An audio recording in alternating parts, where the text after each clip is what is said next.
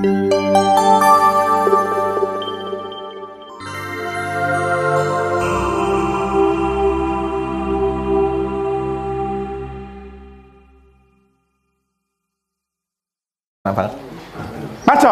این قسمتی که الان می‌خوام بگم جز قسمت مهم این برگ است که دستتونه قسمت موضع گیری ها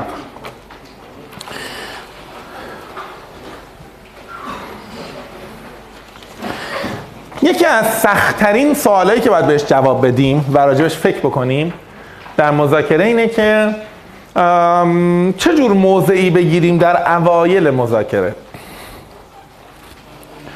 لغت موضع یا لغت position؟ موضع ترجمه position متفاوت این موضع دیگه. در واقع اشاره به این داره که ما چه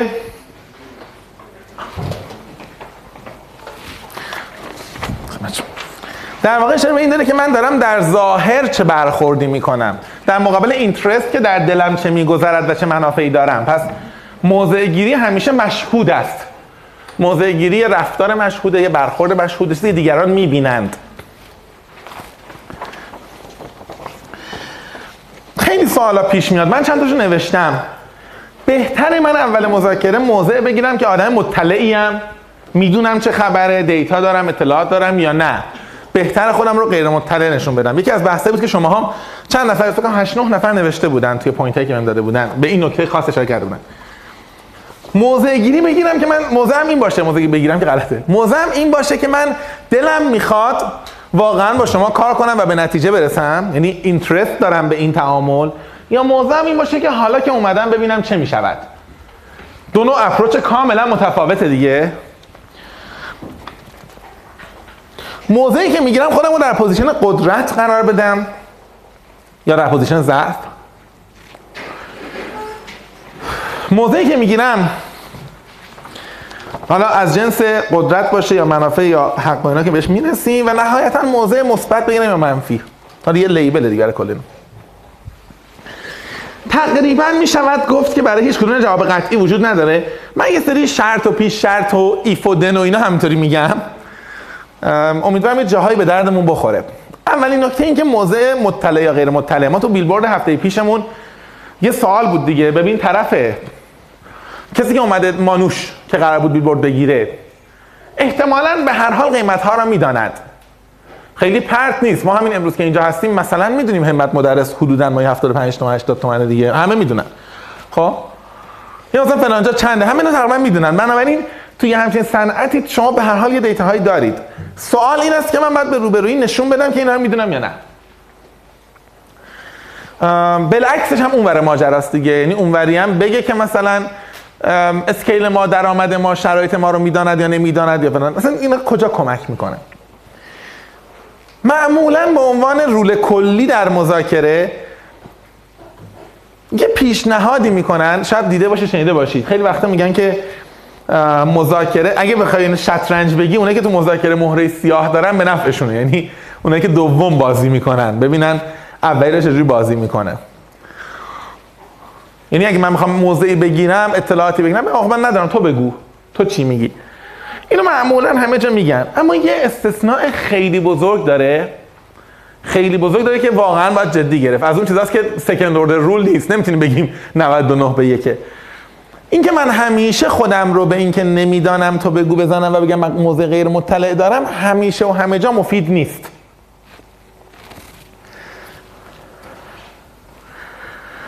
چرا مفید نیست؟ به خاطر اینکه اگر روبروی مطمئن بشه که من دیتا ندارم یعنی اگر من بتونم واقعا خیلی جدی نقشمو ایفا بکنم من نمی‌دونم تو بگو. و اگر روبروی آدم aggressive ی باشه آدم تهاجمی باشه یادمون باشه بچه‌ها لغت aggressive در مذاکره فقط به معنای فوش دادن. یا داد زدن یا نق زدن نیست خیلی از آدم ممکن نرم حرف بزنن ولی aggressive باشن. حرفشون aggressive باشه. وقتی که طرف می‌تونه به من مثلا 15 درصد تخفیف بده ولی میگم شما چقدر تو ذهنتون میگم به تا 2 درصد تخفیف فکر کردم؟ این موضوع aggressive ه. ولی اینکه خیلی مهربون بگه. پس لغت aggressive تو مذاکره ممکنه خشونت فقط نمی‌دونم فیزیکی نباشه. تهاجمی بودن کلامی هم باشه. اگه طرف aggressive باشه ممکنه فکر کنه خب حالا که اطلاع نداره من یه موضعی بگیرم. بعد یه موضوع دست بالا بگیره خودش نتونه جمع کنه. یه اشاره هم هفته پیش به همچین بحثی یه مثال دیگه زدیم دیگه. یه مثال اشاره داشتیم الان بازم صحبت می‌کنیم. ببین اگه من مثلا مثلا دارم میگم. در یک جلسه مذاکره که مربوط به سرمایه گذاریه من صاحب ایدم شما صاحب سرمایه اید میام با شما صحبت بکنم و طرح پرزنت می‌کنم و اینا. خودم می‌دونم که توی همچین کیس های معمولا به صاحب ایده 40 45 درصد ماکسیموم میدن. معمولا سرمایه گذار عدد بزرگی برمیداره. حالا تو اون جنس کار من مثلا. بعد میام از موضع آدم غیر مطلع میام جلوی سرمایه گذار میگه خب چقدر برای خود مد نظر داری من میگم نمی‌دونم. من تا این کار نکردم. شما بالاخره سرمایه گذارید این کار رو بارها انجام دادید. حالا اینو میگه دیگه. اگه بخواد از موضع غیر مطلع بره. سرمایه گذارم ممکنه واقعا یه لحظه فکر کنه خب اگه اینا خیلی تو فضا نیستن پیشنهاد بکنه که من پیشنهادم اینه که 75 درصد ما معمولا هم اتفاقا همین بوده 75 درصد مثلا من با من سرمایه گذارم 25 درصد از سود مال شما. نه از فروش از سود. حالا یه اتفاق میفته حالا من می‌دونستم که عدد واقعی حدودا 40 45 میگم آقا به نظر عدد منطقی نیست. به نظرم سهم ما باید بیشتر باشه. دو تا اتفاق بد میفته اولا حرف من اعتبار نداره چون گفتم مطلع نیستم.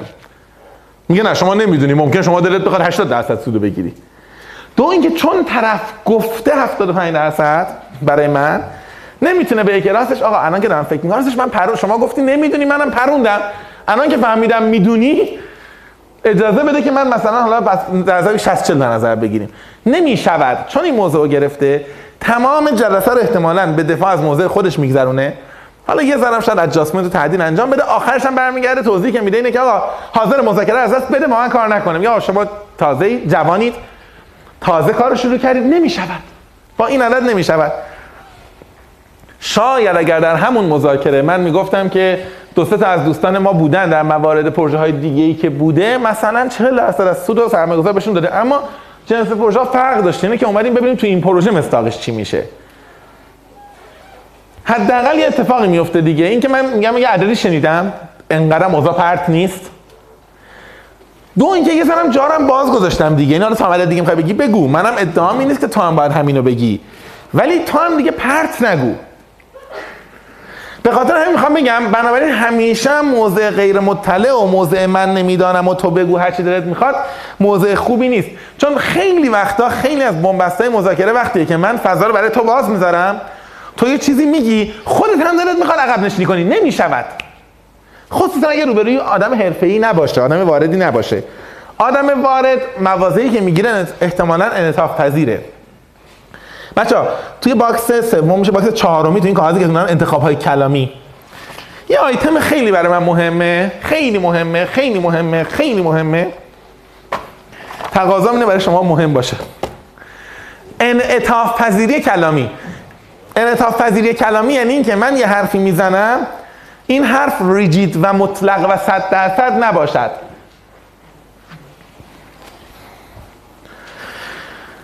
بهترین شغلی که شما در این شهر می‌تونید پیدا بکنید شرکت منه. این ریجید مطلق کامل فلکسیبل نیست. درسته؟ یکی از بهترین شغلایی که تو این شرکت یا آدم فارغ التحصیل دانشگاه شریف می‌تونه داشته باشه شرکت ماست. یکی از بهترین موقعیت شغلی مثلا.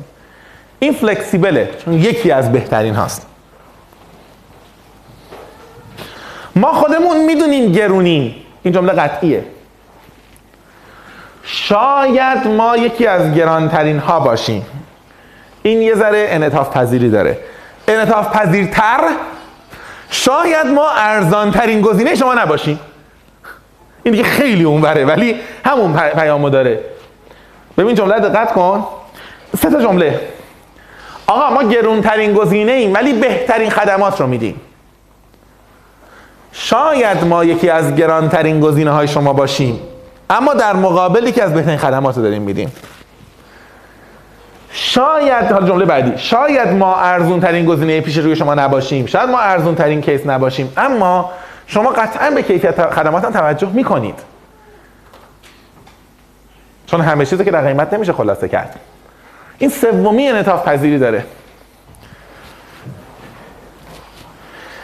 من همیشه مثال می‌زنم از یکی از بزرگترین های سیاسیون قدیم ما آقای میرزای شیرازی بودن دیگه فتوای تحریم تنباکو.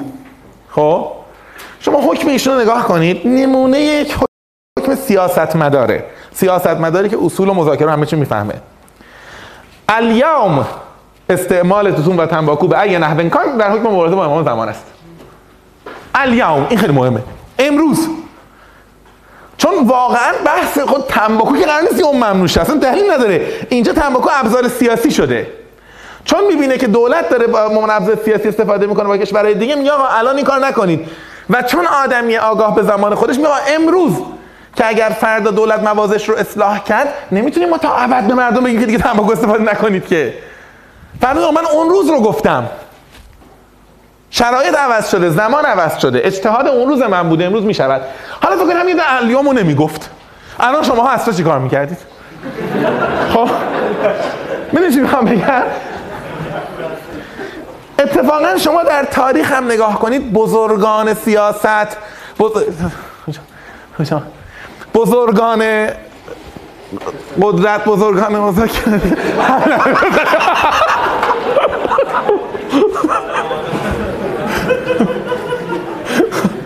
تموم شد بچه الان ما چیکار کنیم؟ ببخشید من بگم. الان هم نگاه کنید بچه همینه. یعنی آدمایی که معمولا حرفه‌ای در سیاست در مدیریت در کار حواسشون هست. جمله مطلق دست و پای آدمو میبنده. ما حق نداریم جمله مطلق بگیم. حق نداریم بگیم. حالا اینکه چقدر فلکسیبیلیتی ایجاد می‌کنید بستگی به کارتون داره. ما هفته پیش تو جلسه مذاکرهمون جملات مطلق زیاد داشتیم. درسته؟ شما هم نوشتید خیلیشو برای من. درسته؟ نمونه هاش هم من واسه بهتون بگم. رو به برگشت توضیح میده که بچه‌ها نمیم. این نشسته بود. توضیح دادم اینجا نوشتم. تابلوهای شما اصلا استراتژیک نیست برای ما. حالا اولا صفت استراتژیک برای تابلو خوش سواله. خب یعنی من نمی‌دونم که تابلوی استراتژیک با تابلوی غیر استراتژیک. یه مقدار بچه‌ها اصلا این حساسیت کلامی که من بهتون میگم من می‌خوام به میسته که نمیشه. حساسیت کلامی که من به شما میگم واقعا خیلی مهمه. ما لغت ها رو درست به کار ببریم. ببین ما هفته پیش مثلا یه جا می‌گفتیم یکی بچه‌ها داشت میگه آقا ما این کارو می‌خوایم فورس ماژوری انجام بدیم. خب؟ فورس ماژور تعریف داره. خصوصا کسی مذاکره می‌کنه.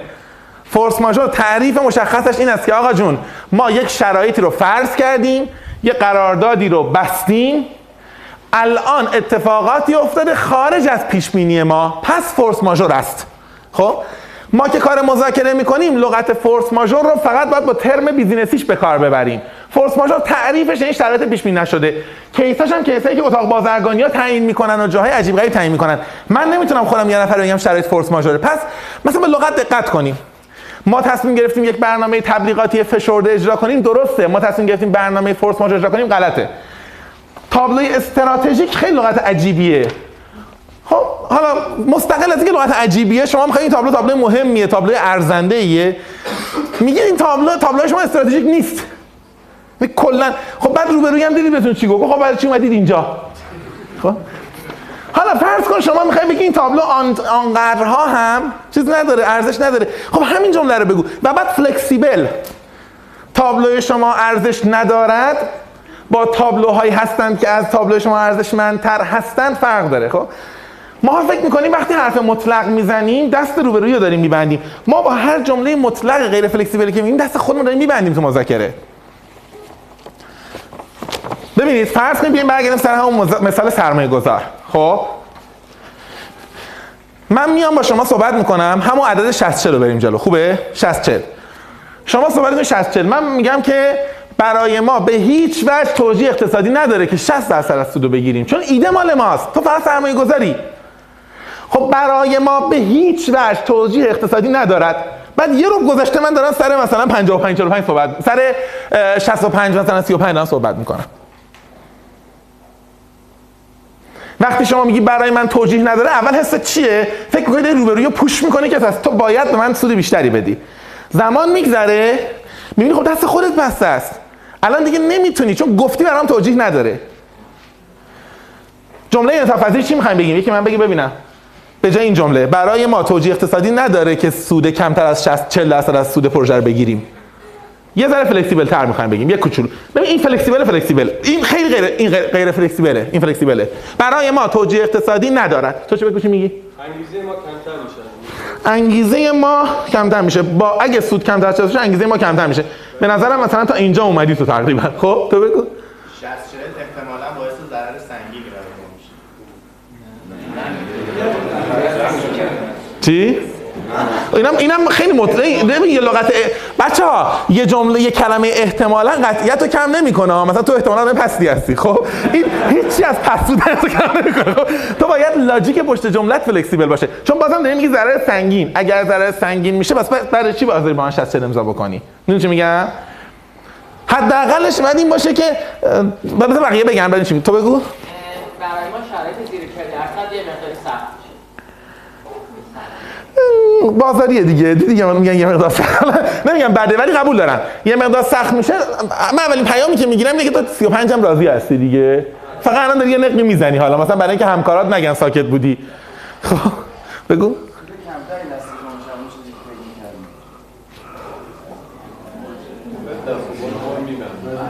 دستوار رو میبنسه ببین بچه‌ها این آن آف همش هست دیگه توی رنجه. حالا هر کدوم یه خاصیتی داره. هر کدوم یه ریاکشن ایجاد می‌کنه. سود کمترین نصیب ما میشه یعنی اینکه آردی همین الان 40 هم برای ما سوده. فقط تو نتونستی همه دیمند ما رو ارضا بکنی. خب؟ تو این رنج خیلی چیزا میشه گفت. مثلا ممکنه اگه من نماینده شرکت باشم و مدیران اینجا نباشن که من بگم که مطمئن نیستم بتونم شرکت رو این قانع بکنم. من منتقل می‌کنم. من منتقل می‌کنم. یا اگه سه نفرمون اومدیم در نداره ما کلا همین سه نفریم به زور از دانشگاه با اومدیم پروژه بگیریم دیگه. خب ما چند ما بعد بچه ها بگیم ولی بعید می‌دونم. می‌دونید خوبیش چیه؟ خوبیش دیگه شما اگه هر چی رفتی جلوتر دیدی نه انگار راه نداره. بعدا میگم آقا بعید می‌دونستم اما شد. خب اگرم نشد میگه آقا من به شما گفته بودم. تو ادبیات سیاسی هم می‌بینید نگاه کنید نماینده‌های کشورها میرن همیشه همینن. همون تکنیک استرامش هایر اتوریتی هم همینه دیگه. میگه من برم من منتقل می‌کنم. دیگه تهش که گیر می‌کنم من منتقل می‌کنم. من منتقل می‌کنم در واقع موضوعی که من نمی‌خوام بگم حرف غلطه نمی‌خوام تایید کنم درسته. حرف شما هم درسته. مثلا ممکنه یکی بگه آره مثلا تو مذاکره حقوق شاید ادبیات شماها بهتر به درد بخوره. من میام میگم حقوق من افزایش می‌دید چک و چونه می‌زنید فلان اینا. شما برمیگردید به من توضیح می‌دید که نه این کارو نمیشه کرد یا برمیگردید میگه آقا من نمی‌تونم اینقدر حقوقت بذارم اینقدر می‌ذارم. به من میگی نظرت چیه؟ خب من اگه برگردم بگم ناراضیم یا اگه بگم من مشاهد کار نمی‌کنم خیلی مطلقه. چون ممکنه این حالا تهدید دیگه. ممکنه شما اجاست بکنید نکنید ولی ممکنه من برگردم صرفا بگم که من قطعا همه تلاشمو می‌کنم که فردا هم مثل امروز با انگیزه بیام. ولی خب همه تلاشمو واقعا می‌کنم. چون یه سری دیگه بالاخره واقعا شاید دست خودم نباشه. هی دائما مقایسه می‌کنه. ببین من اینجا نگفتم تو حرفت غلطه. گفتم من تلاش می‌کنم. حالا یه هفته میگذره. می‌تونم دوباره تصمیم بگیرم که الان من با همون موضع برم یا برگردم توضیح بدم که ببخشید من تلاشمو کردم. اما نمی‌شود. جمله مطلق بچه در کلاس جمله مطلق حق نداریم بگیم. از صبح دو سری رو ممنوع کردیم. یکی کلمات explicit negotiation قرار نگیم. یکی موضع مطلق. anchoring هم یه چیزی بچه ها چند نفر نوشته بودن. به نظر اومد یه ذره عجیب بود تعریف anchoring تو ذهنشون. یکی توضیح یکی انکرینگ رو توضیح میده؟ جان.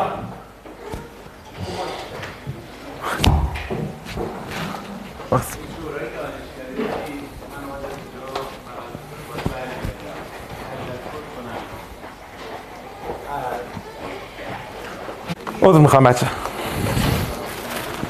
خب.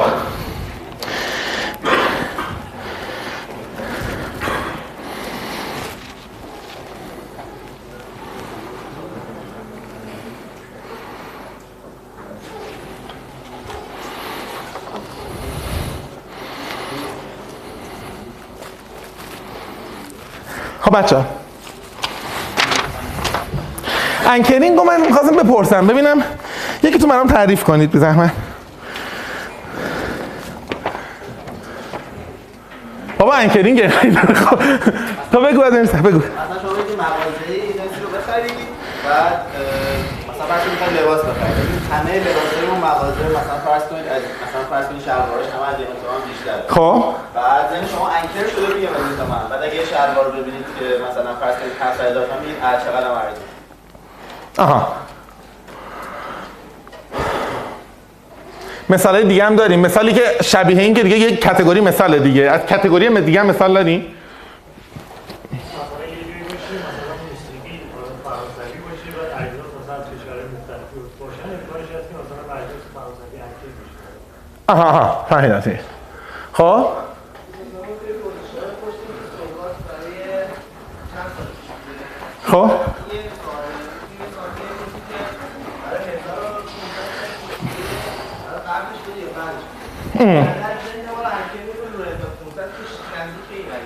همین بچه ها نگاه کنید. این سه مدلی که الان گفتید دقیقا سه مدل انکره. من خودش تاکید کنم چون ما یه لغت براش داریم ولی یه لغت نیست. در واقع سه, سه کاربرد کاملا متفاوته. اگه تفاوتشو بدونین سه تا تکنیکه. یه تکنیک نیست. حالا چون اسمش انکرینگه ما معمولا یادمون میره. مثال اول مثال بود که تو زدی. جنس این مثال ها رو جنس این مثال ها رو معمولا میگن بایاس و سوگیری, سوگیری به سمت فرست اینفورمیشن خب؟ سوگیری به سمت اولین اطلاعاتی که به دست میاد.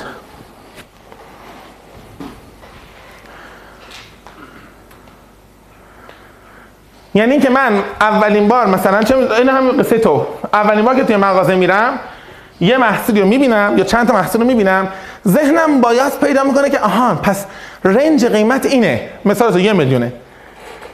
این یه جور anchoring ه که معمولا میگم اگه درست بگیم میشه واقع گفت سوگیری نسبت به اطلاعات اولیه. یه جنس دومی از anchoring وجود داره که از همین جنسه ولی اجازه بدید ما سر این کلاس با وجودی می‌دونم بیرون بهش میگن anchoring ها سر این کلاس اطلاع اسم دقیق تری به کار ببریم. بهش بگیم priming بحث موسیقی که تو گفتی. آره آره. ما خصوصا prime بگیم برامون به درد بخوره چون وقت می‌تونیم جدا ازش بحث کنیم. priming به معنای این که priming معروف ترین case ش فکر کنم می‌دونید دیگه کلاسیکه. معروف ترین case priming اینه که یه سری دانشجو رو برداشتن یه جا بردن نشوندن گفتن سری جدول کلمات متقاطع حل کنید. این کلاسیک ترین case شه بعد که اینجا حل می‌کردن می‌گفتن برید اونجا کاغذاتون رو بذارید. ته کلاس بذارید بیرون. می‌دونید دیگه معمولا هم تو اینجور مطالعات مهمه که شما به روبرویی نشون بدید که اصلا موضوع چیز دیگه است. این task فرق داره. به اینام همینو گفته بودن. مثلا ظاهرا گفته بودن ما می‌خوایم بدونیم که مثلا چقدر طول می‌کشه جدول پر بشه. یه اجراش گفتن می‌خوایم ببینیم با فونت های مختلف. این تست می‌کنیم کدوم فونت خواناست. به هر حال گفته بودن. جدول یکی نبوده. جدول یه عده کلماتی که توش بوده شادابی و جوانی و نمی‌دونم انرژی و اینا بوده. جدول یه عدهش نمیده کهنسالی و پیری و خستگی اینها. زمانی که اینا حل می‌کنن میرن می‌زنن سرعت راه رفتن اینا اندازه گیری می‌کنن.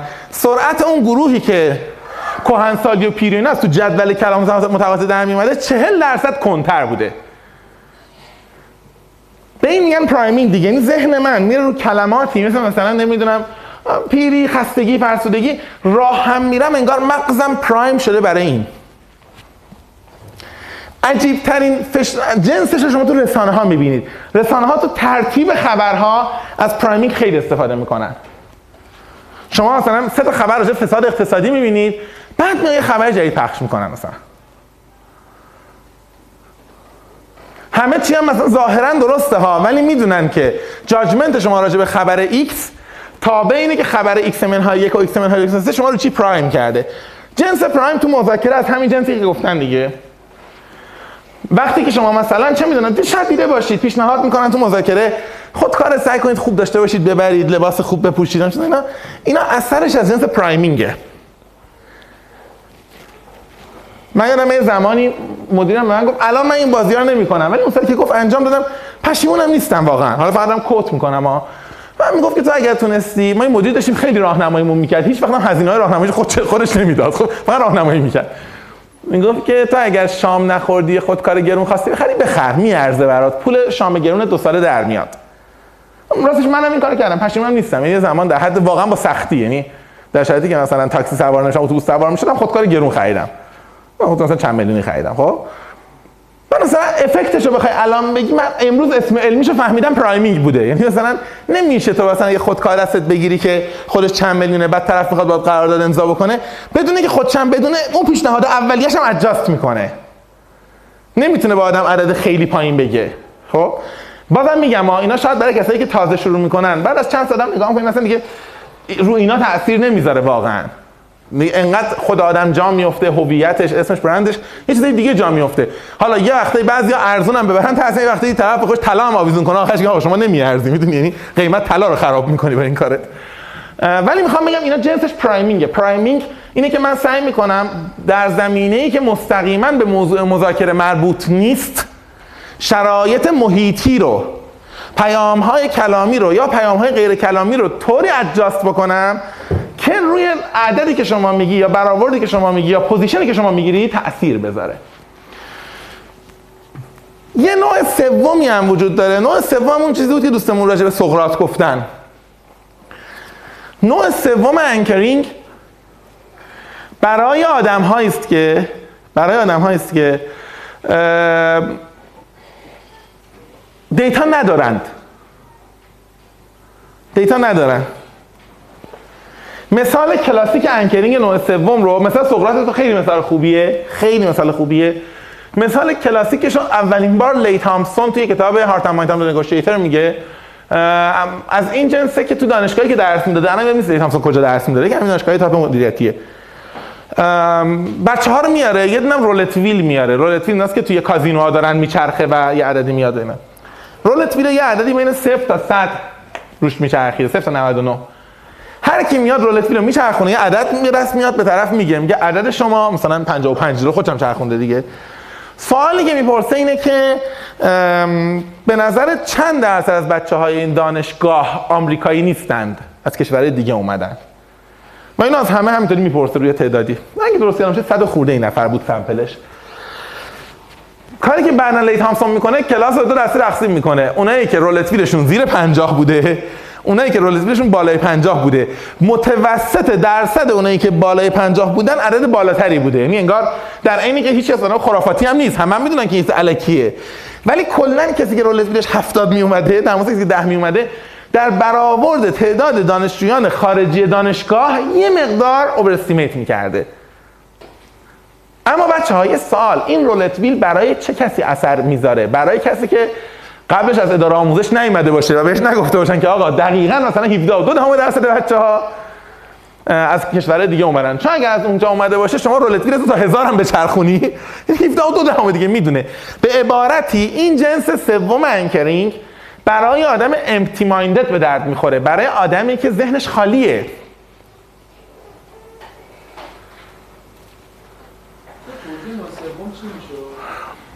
نوع سوم اگر طرف مقابل شما در, در یک در برآورد عددی از یک موضوع هیچ نوع داده ای نداشته باشد هر عدد دیگری که در اون context و محیط بشنود حتی اگه به موضوع ربط نداشته باشه influence می‌کنه رو estimation یعنی مثلا میگه تو راجع به جمعیت ایران هیچی نمی‌دونی؟ من راجع تعداد مولکول های مثلا زمین حرف می‌زنم. این جنسه. حالا این از چه جهت دارم میگم؟ می‌خوام بگم که ببین بچه ها تو خیلی از مذاکره ها روبروی برآوردهایی از اعداد و ارقام داره. بر مثلا کسی که میاد بیلبورد از ما بگیره می‌دونه که عدد بیلبورد سی چهل پنجاه شصته. خب؟ شما اینجا میگی دویستو شروع می‌کنی؟ نگو من anchoring دارم انجام میدم. چون ذهن روبروی خالی نیست. شما داری در واقع hard bargaining انجام میدی. نمیگم غلطی ها درسته ها. میگم یه بازی دیگه است. بازی دیگه اینه که روبروی میگه آقا من می‌خوام موضع سرسختانه شروع بکنم. خوبه یا بده؟ خیلی جاها خوبه خیلی جاها بده.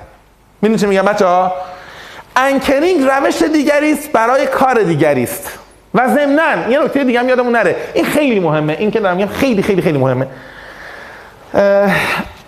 anchoring یه جوری باید به موضع گیری آخرش کوتاه میای.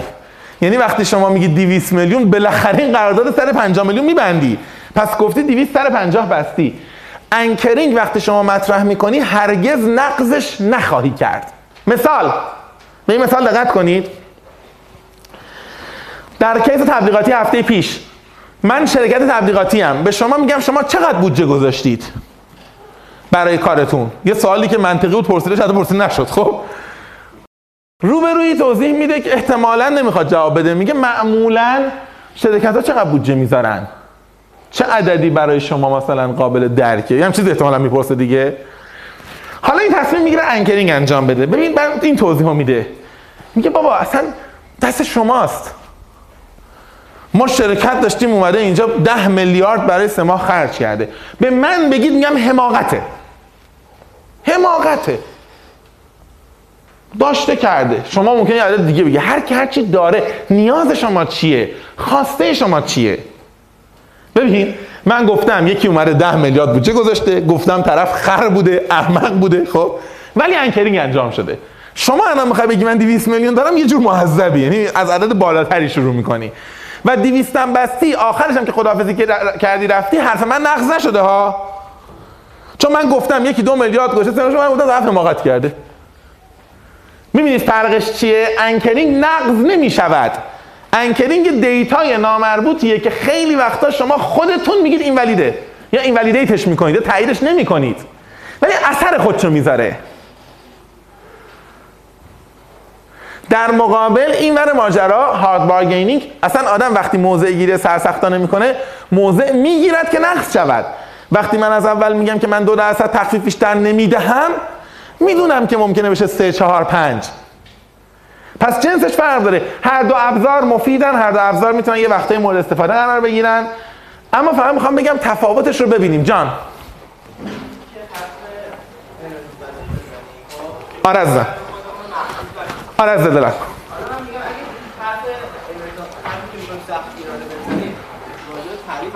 باشه. هرچی محکم‌تر بزنید خیلی بهتره. مثل مثال شما نیست که بگید که بچه اگه هفته بعد تمرینتون نیارید من سر کلاس نمیام. این اینطوری نیست که من دست و بالا اکشن خودم دارم آه مثالشو بگو. مثلا می‌فهمم حرفتو کامل. مثالی که تو ذهنت هست میگی؟ بهترین اه، شرکت تبلیغاتی این شهر.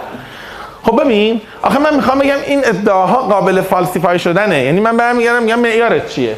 خب؟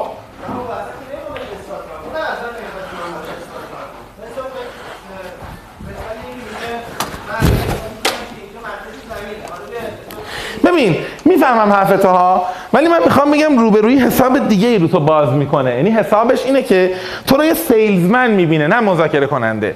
غلط هم نیستا ولی شغل متفاوتیه. ببین مثلا فروشنده دیش برگردیم به همون قشر خودمون که مثال می‌زنیم گفتیم حرفه‌ای ترینن اونی که ماشین به تو میفروشه.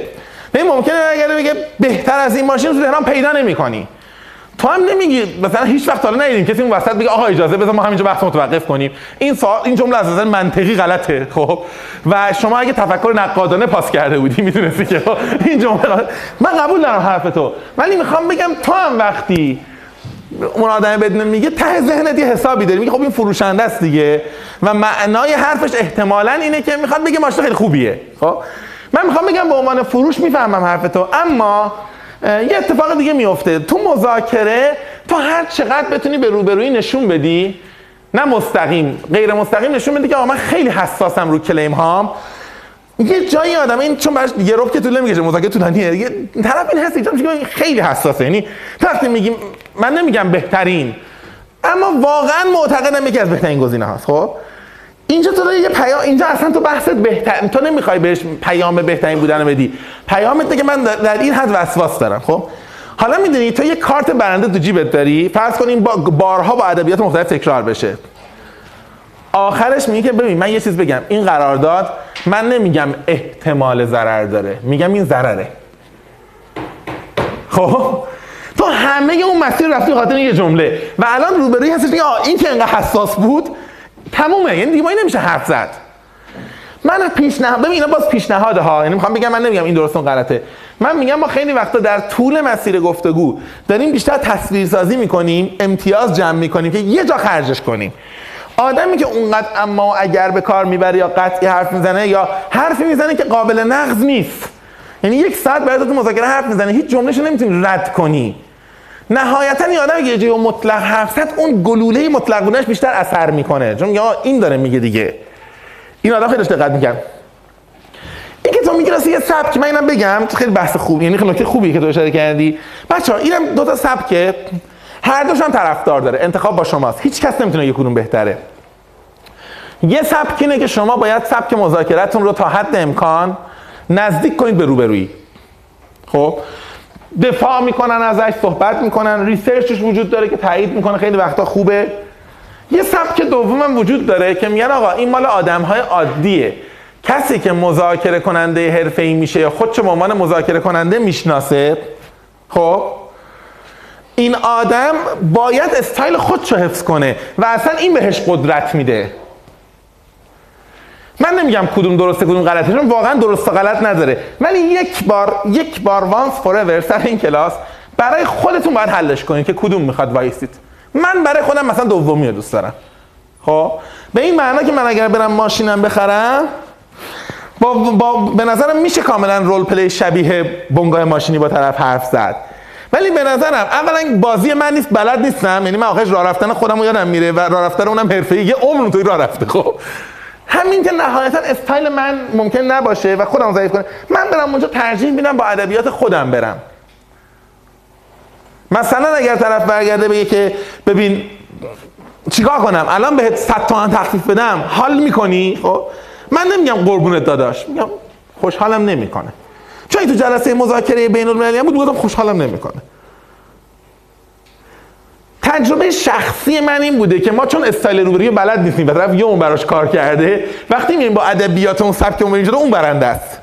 تجربه است. فقط می‌خوام بگم هیچ وقت نمیگم این درسته مطلق. تو اینکه یواش یواش تمرین برای خودم یه استایل دیولپ بشه. خب؟ بازم دارم تکرار می‌کنم. راجع به این ماجرا که آیا من در مذاکره باید سبک روبرویی رو اداپت کنم بپذیرم و خودم رو بهش ادپت کنم به تطبیق بدم دقیقا دو مکتبه. یه بار ولی باید حل شه. و نمی‌تونید هی عوضش کنید به نظرم میاد آدمای معمولی تری که مذاکره یه بخشی از زندگیشونه ممکنه تطبیق بدن. آدمی که میگه من می‌خوام خودم به این بشناسم که مذاکره های خوب دارم باید استایل داشته باشه. و استایل نه اون سکند اوردر روله یکی دو تا آدم میبازه ولی جا میفته. من خودم انعطاف پذیری پیشنهادم از این جنسه. یعنی بازم دارم هزار بار میگم. نمیگم قطعا این بهتره. یه پیشنهادی که خیلی به نظرم خیلی جا کمک می‌کنه. راجع به تمایل داشتن حالا برگردم به همون باکس دوم که شما حرف می‌زنیم. راجع به تمایل داشتن به مذاکره تمایل نداشتن به مذاکره. ببین بچه‌ها یه اصطلاحی وجود داره میگن reluctant buyer خریدار بیمیل و رغبت. سبک مذاکره مامان باباهای ماست. مامان بابای شما ما سن اینا فهم فکر مامان بابای شما همینطوری باشن ها؟ من مثلا مامان من اینطوریه. مامان من واقعا خیلی عجیبی تو مثلا میره تو مغازه چون بچه بود اینطوری من مغازه مثلا کاپشن بود خیلی مثلا خوب بود خب؟ واقعا خوب بود خیلی بچه‌م عالی بود. هم می‌رفتیم نگاه مثلا می‌گفت اولا می‌گفت تو ساکت باش دیگه حرف نزن خب؟ حالا که حالا که فهمیدم اینو می‌خواد تو ساکت باش چون تو لبخند می‌زنی مغازه می‌فهمه که خوشش اومده. ما خفه می‌شدیم همون اول اون تنها تمرین مذاکره زندگیمون خفه شده بودیم. بعدم می‌رفت یه جوری به طرف می‌گفت آها این چند؟ خب. ببین یعنی اگه میخریدیم تو خونه ناراحت بودی این آشغال رو خریدم. این سبک اینو بهش میگن reluctant buyer یعنی خریدار بیمیل و رغبت این reluctant buyer که قبلا تو خرید و فروش بود تو مذاکره ما reluctant negotiator داریم. بعضی از سبکشونه این حالا حالا دیگه شده دیگه. ما اومدیم حالا ببینیم بالاخره اگه با شما قرارداد ببندیم حالا ببینیم چی میگه سبکه. جان. بگو بگو علیه بگو.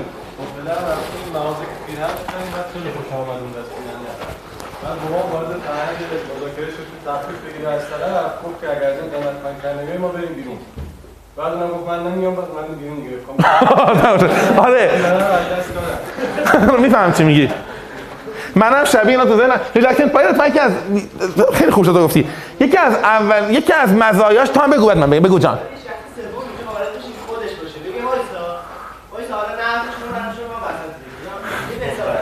ببین آره بگم ببین می‌خوام همینو بگم. reluctant buyer تهش به بازاری بازی سنتی ایرانی می‌رسه خب؟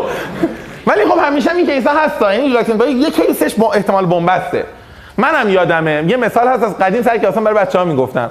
مامانم با همین صبر رفت گل بخرید دیفن باخیا تازه اومده بود. طرف گفت 2000 تومن مامان من گفت این این 300 تومن. بعد یارو گفت که تو اصلا شعور گل نداری برو بیرون. خب؟ بعد دیگه مثلا مامان من تازه میدون از اول رفت تو ارزون تهیجات تو که می‌دونی پدر مادرش خب؟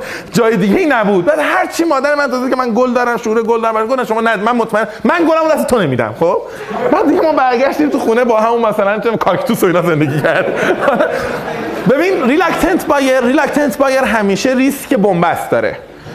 به خاطر همین معمولا میگن کسانی مذاکره reluctant buyer می‌کنن که آلترناتیو دارن. یعنی می‌دونی چی میگم؟ آدم آخرین تیر رو داره میندازه نشدم میاد کنار. به خاطر همین جاهایی که آلترناتیو جدی نداریم مثلا دو تا شرکت دارن با هم مذاکره می‌کنن. واقعا راحت نیست که آدم بیاد بیرون به جای دیگه دیگه. یا دو تا کشور مذاکره می‌کنن. reluctant buyer برای این scale ا scale حرفه‌ای نیست. حالا یهو طرف یه چیزی گفت تو می‌خوای چیکار بکنیم بریم بیرون چه غلطی بکنیم. ریسک ولی یه مزیت هم داره که بعضی سراغش میرن. اونم اینه که راحت می‌تونن امتیازهای زیادتری بگیرن طبیعتا. جان.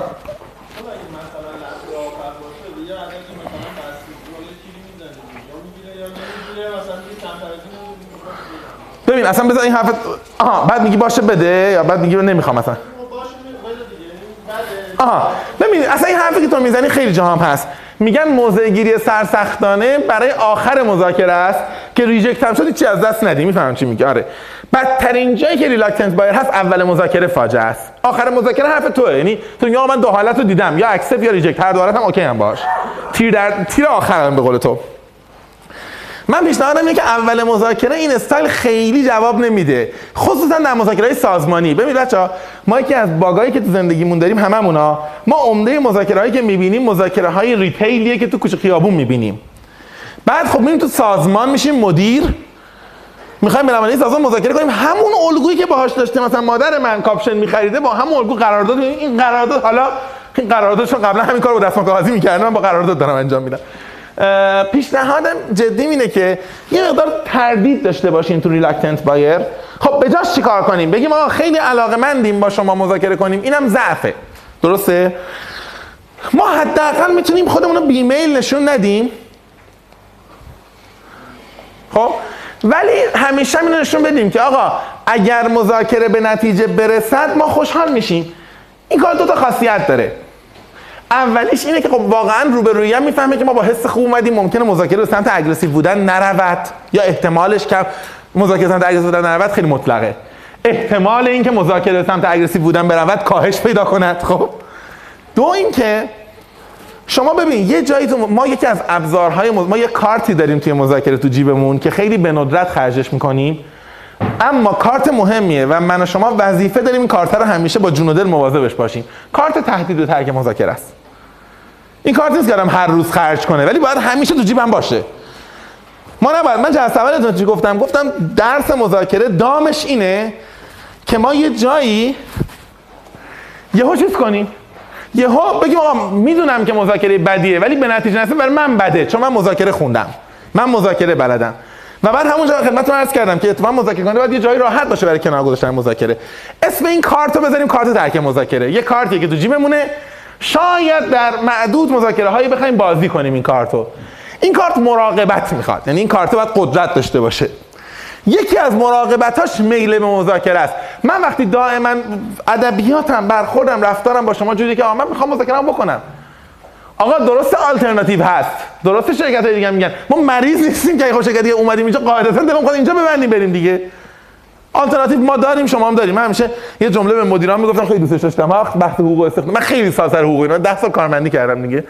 خیلی سر همیشه ادبیات هم این بود که آقا کارمند بهتر از من که شما قطعا پیدا می‌کنید. مدیر حالا نه به اندازه شما یه ذره پایینتر از شما من بالاخره پیدا می‌کنم. ولی طبیعتا تلاشمون اینه که خب داریم با هم کار می‌کنیم. یعنی چرا شما دوباره بگردی من دوباره بگردم؟ خب؟ ایرادی نداره ما بگیم که علاقه مندیم ادامه بدیم. مزیتش اینه که اون موقعی که گفتم آقا من نمی‌تونم با شما کار کنم میگن آقا علاقه من بود. ببین چی کار کردیم؟ که میگه باهات کار نمی‌کنم. اگه از اول بگم حالا ببینم و حالا فلان در واقع آقا تو اصلا از اول اومده بودی که نکنی. این کار در مذاکرات بین المللی هم صادقه حالا من اصلا کاری به مذاکرات سیاسی ندارم. خب؟ اصلا سوادش هم ندارم. من به شرکت مثال می‌زنم. خب؟ ببین فرض کن ما شرکتمون شرکت مثلا شعبان, آبا... شعبان و شرکا از ایران رفتیم با شرکت مثلا یه شرکت آبرومند اون براله بگید. خب. مثلا مارتین ان کو. خب. شعبان ان کو این ما. شعبان و شرکا مارتین ان کوه. خب. رفتیم مذاکره بکنیم. من از اول اینجا اعلام می‌کنم که آقا من تو شرکت دارم میگم. آقا من که فکر نمی‌کنم این مذاکره نتیجه برسه. بعد میرم اونجا سلام علیکم. آقا یه توضیح من بدم. من امیدی به این مذاکره ندارم. حالا اومدم. خب بالاخره گفتن مارتین انکو تا شعبان انکوی برو خب؟ خب از اول الان من از اول یه کارت ترک مذاکره رو سوزوندم.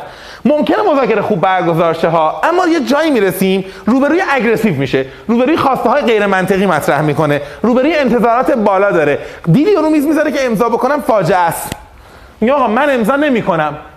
اونم می‌دونی چی میگه؟ میگه آقا شما از اول نیومده بودی که امضا کنی عزیزم. گفتی من خوشبین نیستم اومد اینجا نشستی بی خودی حالا من به چه دلیل اومده بودی اینجا و حق مأموریت می‌خواستی مسافرت می‌خواستی چی بوده؟ برو دیگه. ولی اگه از اول من بگم که نه خب من تلاشم طبیعتا اینه که به کانکلوژنی برسیم به یه قراردادی برسیم یه چیزی امضا بکنیم. آخرش که بگم آقا من امضا نمی‌کنم. نمی‌کنم چون فاجعه است. بعد تازه میگم تازه خودت یادته. من اومده بودم که امضا کنم. ببین چیکار کردی که دارم میگم. می‌دونی چی میگم؟ چقدر فضا فرق داره؟ روبروی هم نمی‌تونه که تو نیومد آقا تو خراب کردی. من با این intention نیومده بودم. intention من قصد من deal بود. نمیشه. با این نمیشه. با این کاغذ تو نمیشه. با این پیشنهاد تو نمیشه. با این امتیاز خواهی تو نمیشه. با این امتیاز ندادن تو نمیشه. با این rigid بودن تو نمیشه. با این inflexible بودن تو نمی‌شود. ولی من اومده بودم امتیاز بگیرم. اومده بودم deal امضا بکنم. بنابراین به همین دلیل معمولا میگن که خوب است که ما از اول با این intention که آقا من تو این کاغذ نوشتم. من با میل به مذاکره و با میل به توافق اومدم. تمایل دارم که توافق بکنم. ضرر نمی‌کنه. هیچ بچا هیچ وقت هم ضرر نمی‌کنه. بگه من اومدم که نتیجه برسم. بعد بگه آقا فرضم غلط بود. نمیشه با تو نمیشه. ولی کسی که میگه من تردید دارم من خوشبین نیستم حالا اومدیم. حالا ببینیم چی میشه. این سبک پدر و مادرهای ما در مذاکرات خیابانی اصطلاحا میگن. استریت نگوشیشن برای مذاکره سازمانی و مذاکره کلان سبک حرفه‌ای نیست. نمیگم همیشه خیلی وقتا فیل می‌کنه. جان. برای زمانی نیستش که دو طرف قابل یکسانی داشته باشن تو مذاکره فرض کنید یک قابل بالاتری داره آها پیشنهاد بالاتر خب طرف احتمالاً ایمیلیه خیلی بیشتر از تو الان داری از موضع اونی می‌بینی که بالاتره؟ آره از اصلا پاور داره می‌بینه ببین حرف تو رو قبول دارم. حرف تو رو قبول دارم ولی ب- یه سری اما اگر دارم. حرف تو کلیت رو قبول دارم. یعنی اونی که از موضع قدرته ممکن از اول بگم من با میل مثبت نمیام. خب؟ ممکن است نتایج خوبی داشته باشه. این در unbalance بودن قدرت ممکن است یه سری ریسکایی داره که حرفه‌ای شاید نباشه. ریسکاشو بخوام بگم. یکی این که آدمایی که در مذاکره ضعیفن خیلی وقتا برای باختن آمادن. می‌دونی؟ با امید زیاد نمیاد چون می‌دونه تو قوی تری خب؟ یعنی بذار اینطوری بریم تو قوی من ضعیفم. خب؟ حالا deal business ی هر چی هست. اقتصادی سیاسی هر چی هست. بین کشور. آدمه بین مدیر و کارمنده. ریسک این که احتمالش هست که من از اول گفتم بعیده. حالا ما میریم. تا اگر خیلی رو قدرت تاکید بکنی ممکنه منو به رفتارهای خیلی عجیب غریب وادار بکنی خطرناکه. بالاخره من اگر توی جلسه خیلی مثال احمقانه ببخش من این مثال می‌زنم. تو دعوای بین مدیر و کارمند کارمندی که مدیر فوش بده مدیر بیشتر میبازه. کارمند تهش میره. یه عالمه کارمند میمونن و جلسه که دیدن ایشون سرشون داد زد. چی میگم؟ یعنی ممکنه تا یه جایی ترجیح بدی مراقب باشی که من به هم نریزم حداقل. تو اینکه یه جمله هست که آها یه جمله هست این دکتر حیدری که بالاخره استاد منم بودن آدم بزرگی هم هستن. واقعا میگم پدر مذاکره اینا به نظر من واقعا یه شایسته ایشونه و کسی هیچ وقت نمی‌تونه نه قبلا نه بعدا کلیم رو این بکنه. یه جمله خوبی داره خیلی جمله خوبی داره. میگه که بالاخره دو تا آدمی که با هم پشت میز میشینن گیر هم دیگه بودن وگرنه نمیشستن. فقط فرقش نه احتمالاً نیازهای متفاوتی دارن. یعنی به نظرم در عین اینکه میپذیرم که قدرت ها بیشتره اونی که یه مقدار power position داره باید یادش باشه. آقا بالاخره من نشستم دارم حرف می‌زنم دیگه. بس منم یه جاهای گیرم.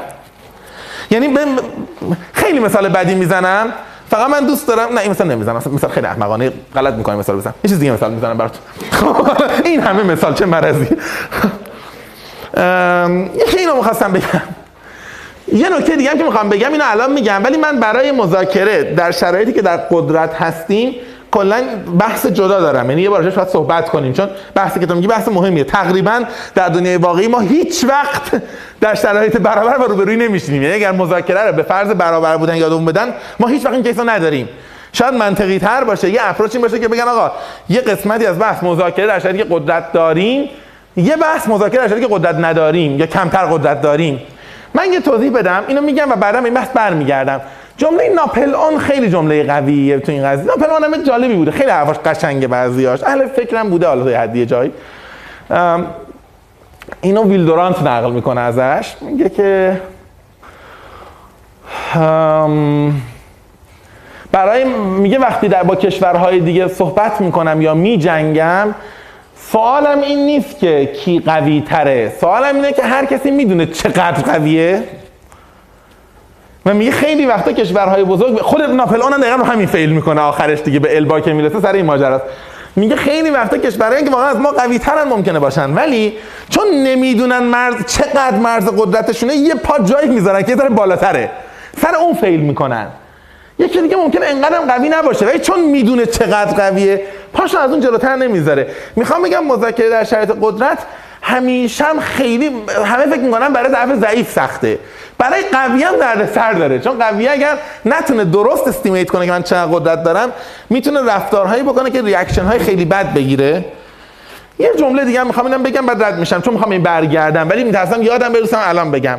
چون خیلی هم ممکنه در مذاکره شرط قدرت قرار بگیریم. میگن مهمترین قدرت قدرت این قضیه explicit بودن و implicit بودن مهمترین شکل قدرت قدرتیه که implicit باشه. اشاره نشود بهش.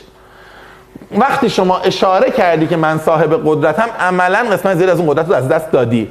یه مثال خیلی ساده بزنم بچه ها خیلی ساده.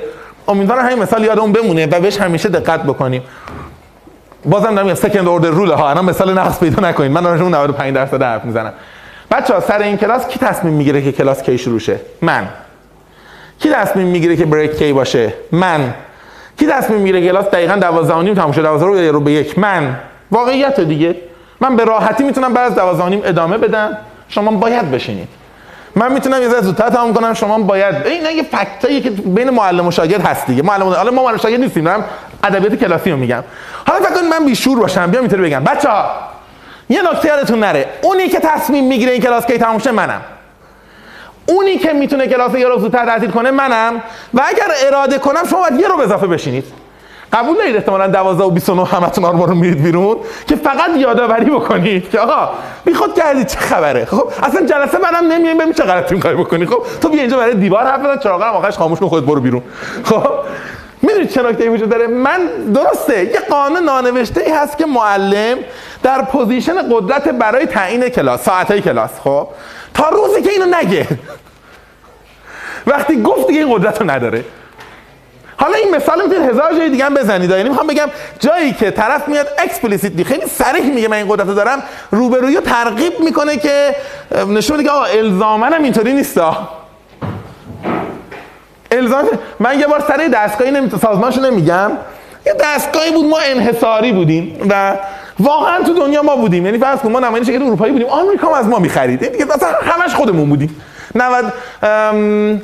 310 تا شرکت فعال جدی در جهان بودن. ما 99.95 درصد مارکت شیر رو داشتیم. بقیهشون بقیه رو داشتن. خب؟ ما تو جلسه نشستیم مدیر روبروی آدم گیجی بود. اینقدر حرف زد حرف زد. حالا ما از شما نمی‌خریم و حالا بررسی کنیم و منم نگفته بودم. اینقدر گفت عصبانی شدم. گفت آقا جون عزیزم قربونش شکل باید برم. ما 99 پوینت نه ما این تو مارکت. بعد همه جهان میتون خواهد چی بخرید؟ 309 تا شرکت بقیه گراف بکشید دیده نمیشه اصلا نموده پای چارت بکش. اکسل نمی‌کشه اونا رو کلا خب؟ روندشون می‌کنه خط می‌کشه خب؟ طرف خیلی دعوا عزیز دلم قربونت برم. 45 سال ما این تکنولوژی در کشور نداشتیم. 10 سال دیگه هم روش. دیدم خیلی حرفش منطقی. حرفش درست بود. من واقعا دیگه من خفه شدم. این این منطق علمی درست حرفه‌ای. اصلا همه چی درست. هیچ باگی نداره حرفش. و می‌خوام بگم که بعد من اونجا یادم افتاد که آقا جون اگرم ما انقدر market share داریم این market share تا وقتی ما قدرت میده که ما نگیم اون که می‌دونه ببین اون که می‌دونه market دست ماست ما هم که می‌دونیم دست ماست این جمله نباید گفته بشه. گفته شدنش خراب می‌کنه بازی. همه هم می‌دونن. تو می‌خوای به کی یادآوری بکنی؟ طرف پرت که نیست که. این گفتنش نمیگم بده ها ممکنم هست طرف آدم معقولی باشه. بگه از من منم اینو می‌دونم. ولی بالاخره همیشه هم ممکنه اینطوری نمونه. بهتره شما از حالا حواستون جمع باشه. جمله که زمان مثلا به بعضی شرکت هوایی اینجا گفته شد شرکتی که هواپیما میفروختن. گفتن آقا قیمت گفتن ما هر قیمتی بدیم درسته. چون به شما بازم میرین. شما برو پرواز کن. سوپرسونیک از این برون برو بین قاره ها ما کاری نداریم که اصلا. خطرناکه. یه ذره اینجور ریسکا که آدم بیاد به قدرت بگه explicit بگه اشاره کنه خطرناکه. ولی میگم نتیجه ممکنه بده. اگه روبروی مدیر باشه روبروی مذاکره کننده باشه قطار مذاکره derail نمی‌کنه جمعش می‌کنه. ولی خب خستش می‌کنیم. هی ما گند می‌زنیم اون باید جمع بکنه. می‌دونی؟ اینم کار حرفه‌ای نیست دیگه. بچه یه چیزی خواست بگه؟ من تو بودی؟ بگو. خیلی از این مطالبی که میگی توی توی یه نوع دیگه از مذاکرات هم اه، تقریبا عاطفی عاطفی نه hostage negotiation آره آره hostage negotiation چقدر شما اصطلاحات با کلاس صحبت می‌کنید؟ من هنوز تو کف صبحم که continuous commitment بود. خب hostage negotiation تو جملت بگو بعد من جمله بگم. درست میگی تو خب.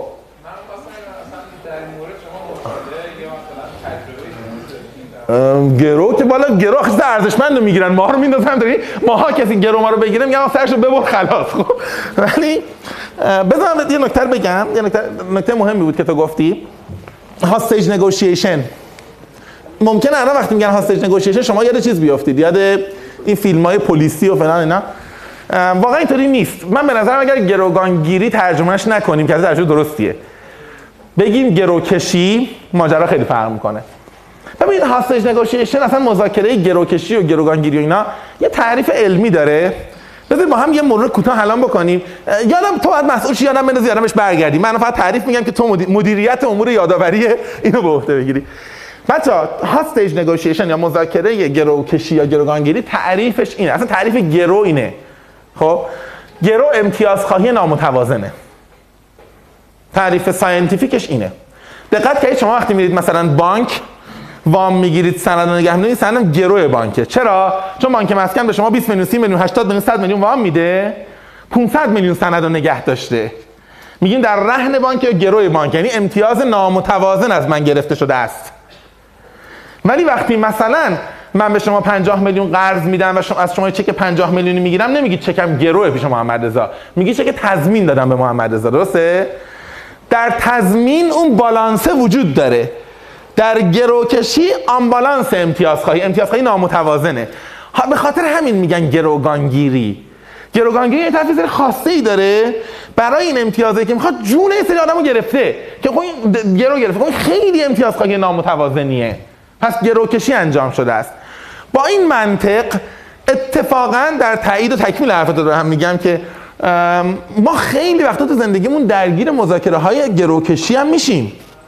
هر جایی که آدم امتیاز نامتوازن از ما می‌خوان.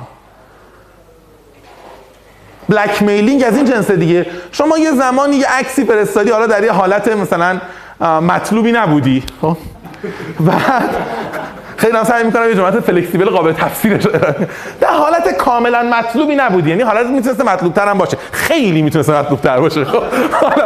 این عکس فرستادی. بعد یه مدت زیادی گذشته که آدمی از شما یه مثلا توی سازمانی داری کار می‌کنی باید امروز مثلا یه مناقصه برگزار بشه. فلان برای شما میگه عکسی در میگه آقا من اتفاقا شما رو از قضیه ارادت دارم. من شبا با عکس شما میخوابم. عکس نشون بده خب؟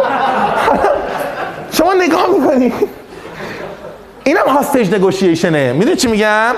اینم hostage ه. یعنی طرف identity و هویت و اعتبار شما رو گرو داره می‌گیره. blackmailing هم یه جنسش اینه دیگه جنس تهدیده دیگه. و برای یک قرارداد آبروی یک آدم رو داره گرو می‌گیره. حالا من مثال خیلی extreme می‌زنم. مثال ساده تر شبیه این زیاد داریم میگه وقتی مدیر من برمیگرده از من یه یه کاری می‌خواد یه کاری چه می‌دونم کار مثلا چهار کار شخصی می‌خواد. منم بهش تو جلسه برمیگردم میگم که من این کار انجام نمیدم. به نظرم اصلا تو scope کار شرکت نیست. دلیل نداره که من درگیرش بشم خب؟ مثلا مدیر شما داره یه ساختمون اینجا می‌سازه. بعد از ساعت کار میشه برو واسه ساختمون وایسا. خب؟ شما اینو میگی؟ بعد بعد میگم باشه برو شما سازمانی کار کن که از شما تو scope کارت کار بخوان. اینم hostage negotiation ه اگرچه ظاهرش اصلا پلیسی نیست. چون شغل من و آینده شغلی من و مسیر شغلی من رو داره در گروی کار شخصی خودش قرار میده. بنابراین اولین نکته مهم من اینو بعدش برگردم. اولین نکته. یکی اینکه آره هاستیج نگوشیشن وجود دارد. خیلی از قوانین نگوشیشن در موردش مصداق دارد دو اینکه بسیار خطاست اگر فکر کنیم که آدم های کمی هستند که درگیر این میشن. ما تقریبا هممون تو زندگی به شکل مختلف تجربه می‌کنیم. حالا میزان آنبالانس بودن فرق می‌کنه ولی معمولا روبروی آدم اگر درست اهل مذاکره نباشه گرفتار این بازی میشیم. یکی از بچه‌ها هفته پیش بعد از کلاس به من گفت دو هفته پیش هم نمیاد که کدومش بود ولی حرف درستی داشت می‌زد. می‌گفت که خیلی خوشبینانه است اگر تو فرض کنی که آدم روبروی تو مذاکره حرفه‌ایه. خطرناک وقتی که روبروی تو مذاکره حرفه‌ای نباشه و اگر حرفه‌ای نباشه یه همچین بازیایی رایج میشه و خیلی سخته که ما در واقع اونجا شما دو تا کار انجام بدی هم خودت مذاکره کنی هم مواظب باشی اون خرابکاری نکنه. خیلی مثالش حالا زیاده یادمون میاد بعضی وقتا. این مذاکره خیلی خیلی سختی میشه. یه نمونهش همینه یعنی آدم حرفه‌ای وارد هاستج نگوشیشن نمی‌شود. ولی روبروی خیلی ممکنه بشن. منم یه مثالی به کار بردم. از قدیم شنیده بودم. اینو همیشه از خیلی سال مثال می‌زنم. برای بچه‌ها هم بعد از کلاسشون گپ می‌زدیم گفتم اونایی که بودن شنیدن دیگه. گفتم ما اولین بار که درس مذاکره می‌خوندیم معلم ما گفت که مذاکره کردن با آدم حرفه‌ای راحت تره غیر حرفه‌ای. ما هم گفتیم با آدم غیر حرفه‌ای راحت تره چون نمی‌دونه. کلا این حرفه‌ای دیگه رو همه چی بلده. گفتم نه عزیزم اتفاقا کسی خاصی خاصی مذاکره یاد بگیری برو یقه که بگی. بگو آقا به من مذاکره با آدم غیر حرفه‌ای یاد بده. چون نمی‌دونه باید چی بازی بکنه نمی‌دونه باید چی کار بازی چی کار بکنه. بعد اون مثال دوئل می‌زد. می‌گفت دوئل هم خواستی بازی بکنی آرزو کن که روبروی یه دوئل بازی کرده باشه. به خاطر اینکه حداقل وقتی داری میگی یک دو سه تا ده میری اونم داره تا ده میره. غیر حرفش رو پنج هول میشه میکشدت. خب حالا تو بعد تو نیستی بهش توضیح بدی که قول ندارم قانون تا ده بود. خب مردی شما مردی هیچ کاری نمی‌تونی بکنی. خب یعنی می‌خوام بگم آدم بعضی وقتا اشتباه می‌کنه. مثلا میگم مثلا میگم آقا طرف یه آدم دوئلریه تا حالا با هر کی دوئل کرده مثلا چه می‌دونم حرفه‌ای فلان آخرش یارو کشته. بازم با این شانس بیشتری هستی. تا آقا ایشون اولین تجربهشه. خب دیگه معلوم نیست چی بشه. مذاکره هم همینه. هاستج نگوشیشن و مذاکره اصلا سیستم گروکشی و گروگانگیری سیستمی نیست که مذاکره کننده حرفه‌ای سراغش برن. اما متاسفانه کم انجام نمیشه. بنابراین با وجود سرفصل فکر کنم من نذاشته بودم ولی تو مدیرش دیگه. یادون باشه یکی از حالا شد برای ده حد نیم ساعت. تو که رسالش حرف بزنیم. به نظرم تیکه مهمیه. چون رایجه. به نظرم خیلی رایجه. و حالا شاید تو فضای کلاس درست نباشه باشه. دو جور داریم دیگه. به جنسیت هم به جنس هم یعنی سکس هم ربط پیدا می‌کنه. مردا یه جور گرفتار hostage negotiation میشن. معمولا سر position فلان نه خانم هم تو همه جای دنیا داشته harassment میشن. اونم از این جنس خیلی وقتا. یعنی می‌خوام این جنس hostage اگه یکم تعریفش رو باز کنیم ما لازم داریم که هممون بلد باشیم. چون قطعا باش مواجه میشیم. خب این این پرانتز بود. فقط یادمون باشه حتی شما هم درست آرش برگردیم. جان عزیزم.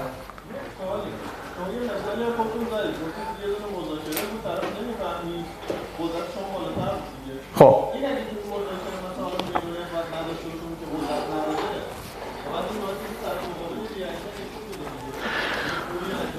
آره.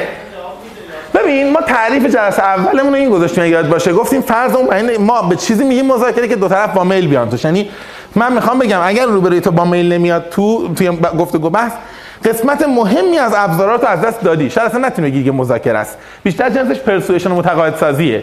ما روش حرف می‌زنیم اما فرض اون باید برای این باشه که اونجا مذاکره نیست. این تا اصول مذاکره رعایت کنی فیل می‌کنی. چون روبروی ادبیاتش اصلا اون نیست. یه بازی دیگه ای داره انجام میده.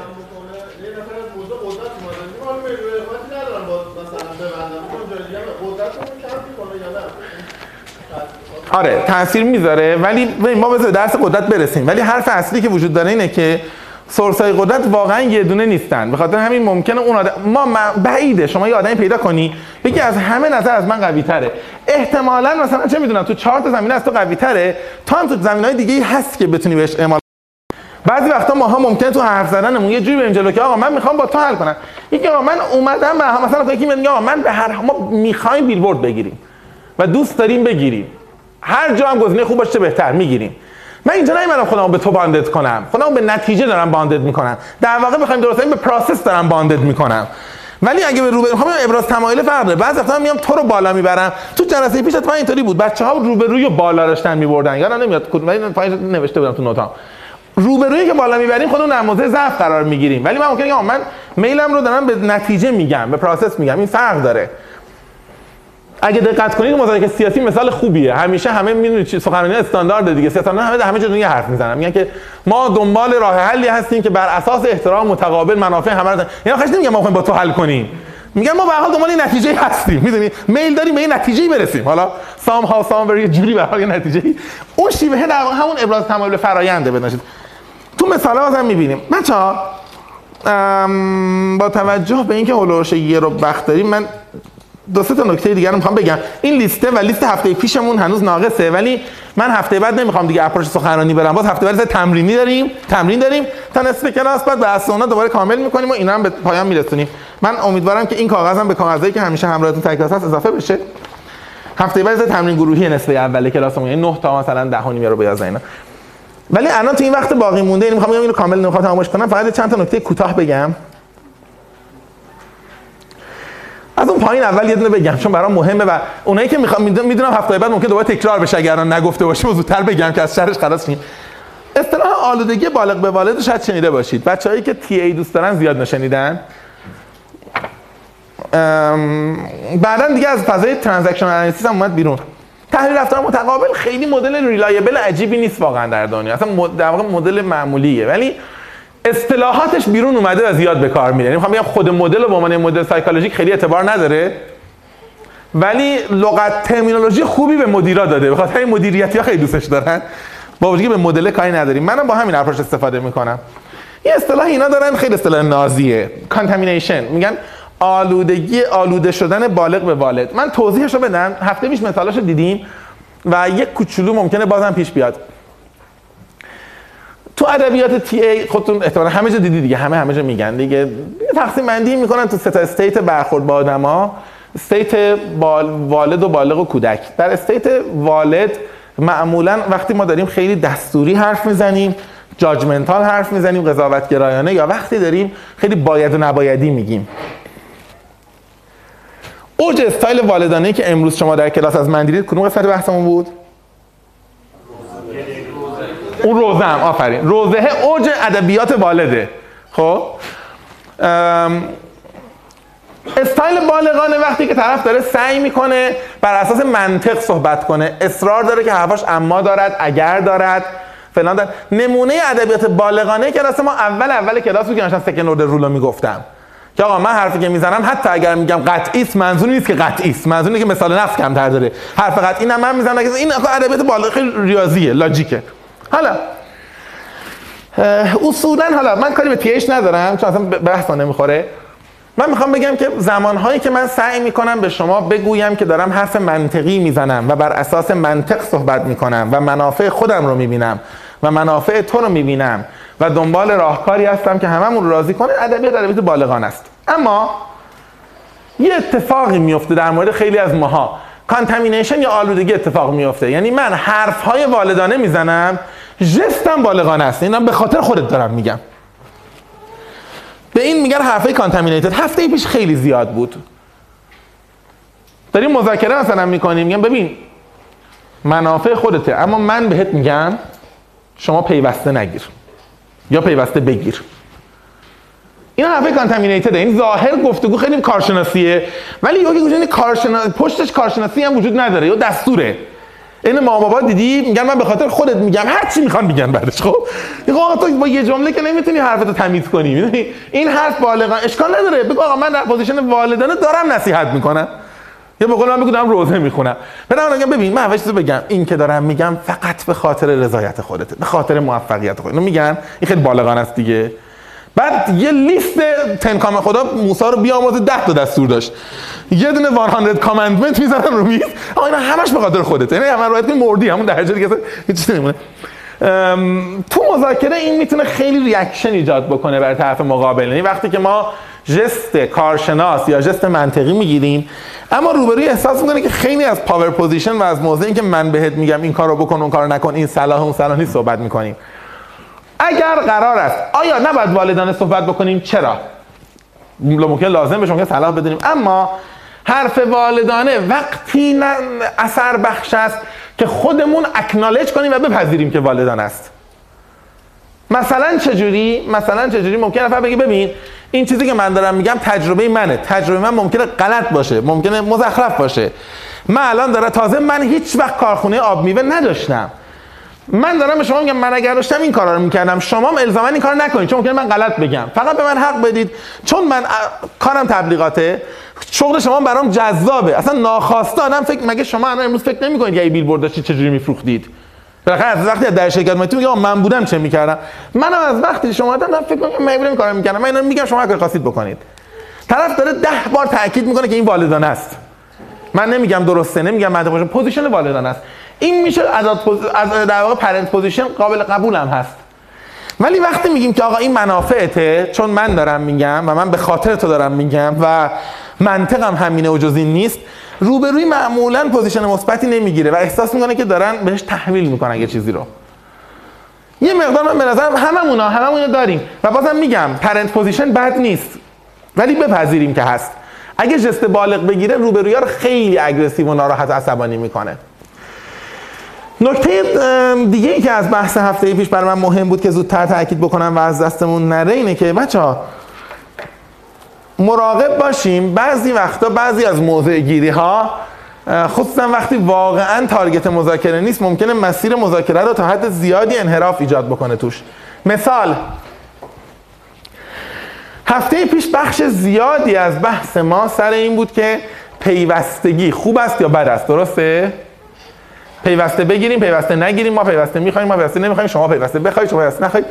جالبه که در دو تا سناریو تاکید خاصی روی ماجرا نبود. یعنی سناریوی اون گروهی که بیلبورد رو کرایه می‌دادند این بود که آقا شما انقدر پول بگیرید.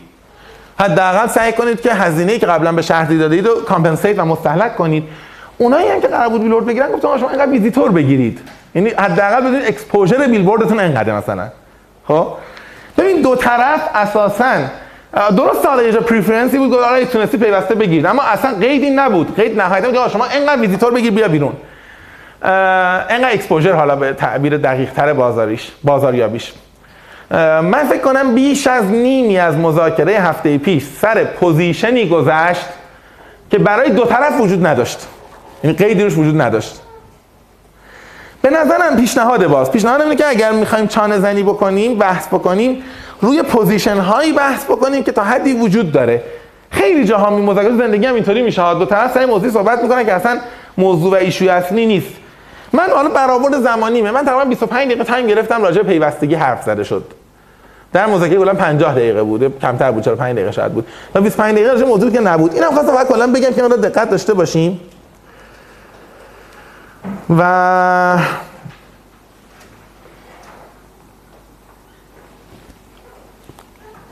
من در 20 دقیقه با 10 دقیقه باقی مونده یه چند تا نکته ای که می‌خوام بگم بیشتر فقط رو بحث کلمات می‌خوام بگم.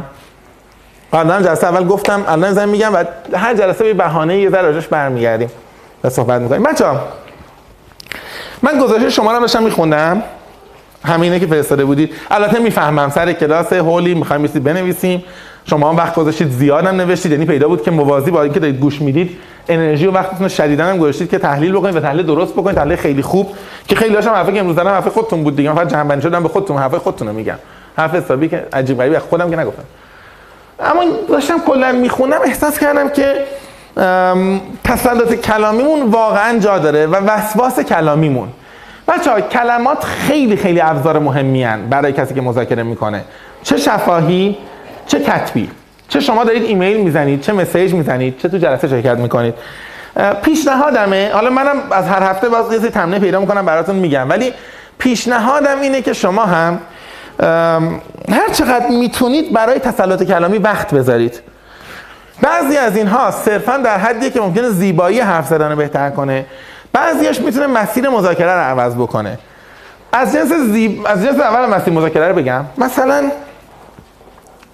ببینید پیشنهاد راهنمایی خواسته انتظار اولویت ترجیحات. نه شش تا لغتن. خب؟ ماها معمولا تو کاغذ شما هست دیگه. معمولا خیلی جالبه. یه دونه از اینا رو به جای پنج تا دیگه هم به کار می‌بریم. ببین وقتی من به شما میگم که راهنمایی کنید ما رو هفته پیش این جمله به کار می‌رفتیم. خب شما ما راهنمایی کنید. راهنمایی تهش یه مینینگ داره دیگه. مینینگ اینه که من معتقدم. تو بیشتر می‌فهمی و من کمتر می‌فهمم.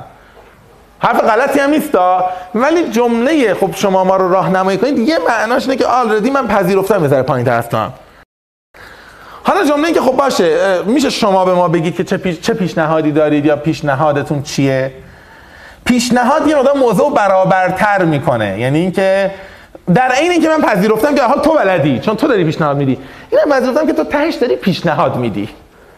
و پیشنهاد یعنی اینکه تو یه سری چیزی میگی و منم که انتخاب می‌کنم. پس به همون اندازه که قدرت مطرح کردن با توست قدرت سلکت کردن با منه. همین هم همچین واژه ساده ای یعنی خب شما ما راهنمای راهنمای شما چیه؟ نظر شما چیه؟ پیشنهاد شما چیه؟ سه تا معنای متفاوت رو داره میرسونه. اولویت شما چیه؟ با ترجیح شما چیه؟ می‌تونه معانی متفاوت. داره ترجیح ما این است. من وقتی میگم ترجیح ما این است که قرارداد قیمتش بالا نشه یا بالای 200 نره. ترجیح همیشه قابل نقضه. درسته؟ من آقا ترجیح اینه که بالای 200 نشه. آخرش تا 210 میبندم. اما وقتی میگم اولویت برای من بازدید است نه پیوستگی زمانی روبروی میگه آقا تو داری اشتباه می‌کنی. مگه نگفتی اولویتت بازدیده؟ این بازدید بازدیده درست تعمیر کرده. برای چی به پیوستگی داری گیر میدی؟ چون خودم گفتم اولویت چیزی که خودم هم نمی‌تونم نقضش کنم. خب؟ ممکنه به من بگه که من محمد رضا این یکم زیادی وسواس نیست چون اصلا روبروی درگیر این بازی ها نیست. اولا آدما خیلی وقتا مسیج رو کاملا تلویحی می‌گیرن. یعنی ممکنه طرف فرق اولویت ترجیح هم نفهمه ولی تم کلی رو متوجه میشه که آقا بالاخره این لغت ها یه هیستوری دارن دیگه انقدرم راحت نیستن. دو اینکه ببینید اصلا فرض کنید روبرویی نمی‌فهمد. خب؟ یعنی فرض کنید طرف بین preference و priority هیچ تفاوتی قائل نیست. ترجیح اولویت ما بیشتر ما حرفی که با روبرویی می‌زنیم یه قسمت ازش با خودمونه. یعنی اگر شما وسواس داشته باشی که آقا من از این به بعد لغت اولویت و لغت ترجیح رو جابجایی هم دیگه کار نمی‌برم. خب؟ حتی اگر روبرویی فرق اینها رو نفهمه شما در حرف زدن داری به خودت یاد وقتی یهو می‌خوای بگی ترجیح همه یهو فکر می‌کنی ترجیح همه. یعنی حالا اگه نشدم نشد بعد میگی نه نه نه این اولویت همه باید بشه. پس می‌خوام بگم ما با حرف زدن خیلی وقتا این تصمیم گیری هم انجام میدیم تحلیلامون هم انجام میدیم.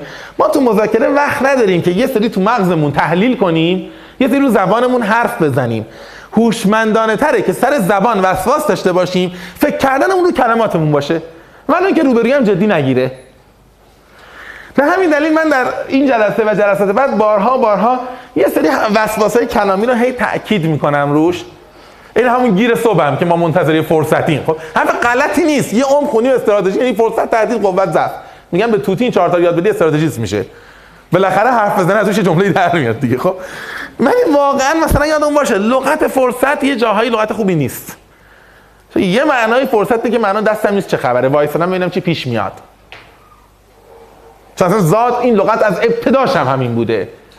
از اولین کسانی که نیاکان ما به کار می‌بردن که نه جمجمه‌شون نه قیافه‌شون شبیه ما نبوده ولی کلماتش شبیه ما بوده. دغدغه من وایسادم ببینم چی پیش میاد. فرصت یه معناش اینه دیگه. یعنی من منتظرم محیط چیزی پیش بیاره. اپورتونیست یه همچین آدمیه دیگه. یا حالا خیلی لغتای دیگه. به خاطر همین من یه وقتی به شما گیر گرامری هم میدم احمقانه است. خب؟ خودم هم خیلی جاش رعایت نکنم. ولی حداقل برای این که تو جلسه مذاکره دقت کنیم. یه چند تا لغتی که شماها زیاد به کار می‌برید. حداقل که من خوندم. نگید خیلی دیگه مطلع خشخاشه ها. من دارم سعی می‌کنم وسواسمون رو الکی زیاد کنم که بعد که بعد از کلاس دراپ شد به سطح استانداردی برسه. خب؟ یکی لغت عدمه. آقا عدم خیلی لغت فلسفیه. خب؟ وجود و عدم. مولا صدرامی گفته از بعد از بحث جوهری دیگه مطرح نبوده این بحث. خب؟ یعنی آخرین کسی که گفته بحث جوهری بوده و اینا اونم از ادبیات لاتین ترجمه کردن در دیوان معمون و دارالحکمه. و همچین لغتی در اومد. حالا واسه ما ربطی نداره.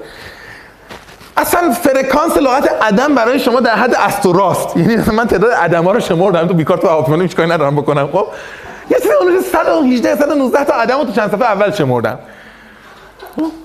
عدم توجه به فلان آقا عدم در مقابل وجود است بحث فلسفی شما خودت توجه نکردن. خب توجه نکردن. خب عدم رضایت چه نارضایتی. خب یا خیلی عدم زیاد بکنم لطفا دقت اینقدر بحث فلسفیش نکنیم دیگه. یه چند تا لغت کلا دیدید؟ مثلا تو این ساندویچی ها وقتی مثلا فلافلی ها وقتی می‌خوان با کلاس بشن یه چند تا لغت خیلی به کار می‌برن تو این کاغذا که میچسبونن خودشون با ماژیک می‌نویسن. یکیش عدمه. خب یعنی مثلا می نویسن عدم پرداخت مثلا فرض کن چه می‌دونم مثلا مثلا لطفا پول عدم پرداخت اسکناس درشت. بابا خب بگو پول ریز بده پول خورد بده. خب عدم پرداخت چه خبره؟ خب چیکار کردی؟ یا یکم می‌باشد و میگردد و اینا. این مکان مخصوص فلان می‌باشد. آقا ما مستر باشیدن در فارسی نداریم خب؟ باشیدن نداریم. این می‌باشد هر کی بی سواده. می‌خواد یه جست بگیره با می‌باشد جمله می‌سازه. خب این مکان عمومی باشد اونطوری عمومی نمی باشد اینجا عدم استعمال دخانیات محل عدم است... محل عدم استعمال دخانیات می باشد لطفا عدم استعمال دخانیات در جاهای دیگه ملحوظ نمایید. بابا بگو خفشون نکش دیگه. تو خب نمی‌خوام بگم با این بردی استاد به جای کلمه فرصت فرصت فر... تو نباید دنبال فرصت باشی که کلمه لازمت بشه. وقتی لازمت شده این گند زدی. خب یه بگو. راحت خب نه نمیگم به کار نبریم. میگم حساسیت کلامی باعث میشه فکر کردن ما دقیق تر بشه بچه ها فقط همینو دارم میگم ها. وگرنه مثلا نمی‌خوام از این فارسی را پاس بداریم اون اصلا معنی نداره. می‌دونی اصلا امروزا زبان به این معنی دیگه این حرفا دیگه حرفا کلاسیک بی معناییه عدمه میباش. خیلی است راحت تو قرار داد. هیچ ایرادی هم نداره. تو متن صورت جلسه. است هست. راحتتر قابل درکتر به جای عدم تمام همیشه دیگه میشه این اگه کتابای حرفه‌ای فارسی هم نگاه کنید از ناشرا هیچ وقت می‌باشد و میگردد نه توش نیست. هیچ وقت نیست. خب؟ معمولا نه که جست با سوادی می‌گیرن اینا رو می‌نویسن. نویسنده کل که تو فارسی اگه بخواد کتاب یاد ترجمه بگی کتاب محمد قاضی ترجمه های خوبیه کتاب کتاب نجف دریابندری. تمام محمد قاضی و نجف دریابندری من حفظن. یک کلمه می‌باشد اگه تو کلش پیدا کردید بیاد من بگید هر چی خواستید بهتون میدم. نیست. نادر ابراهیمی رو بخونید ابوالمشاغلش رو که تکست خوبیه. برای حالا خیلی سوسیالیست مسلکه ولی برای نگارش تکست خوب نداره توش. یه مقدار من دقت کنی چون این حساسیت می‌دونید چند تا انت خاصیت داره این یه دقیقه آخر وقت میگم میرم. جدا از اینکه ذهنمون دقیق تر میشه جدا از اینکه حساس تر بهتر فکر می‌کنیم و اینها مهارت مذاکرهمون افزایش میده. ماها ببینید تو مذاکره سازمانی ته ته تهش عموما باید صورت جلسه بنویسیم عموما باید قرارداد بنویسیم. آدمی که تسلط کلامی داره خیلی وقتا بدون اینکه روبروی دردش بیاد می‌تونه خواستش یه ظریف بنویسه که روبروی هم امضا می‌کنه فشار بهش نیاد. ما اگه اونجا بلد نباشیم با کلمات بازی بکنیم یه همون حرفو می نویسیم ها ولی انقدر متن متن خشنیه روبروی زورش میاد امضا بکنه.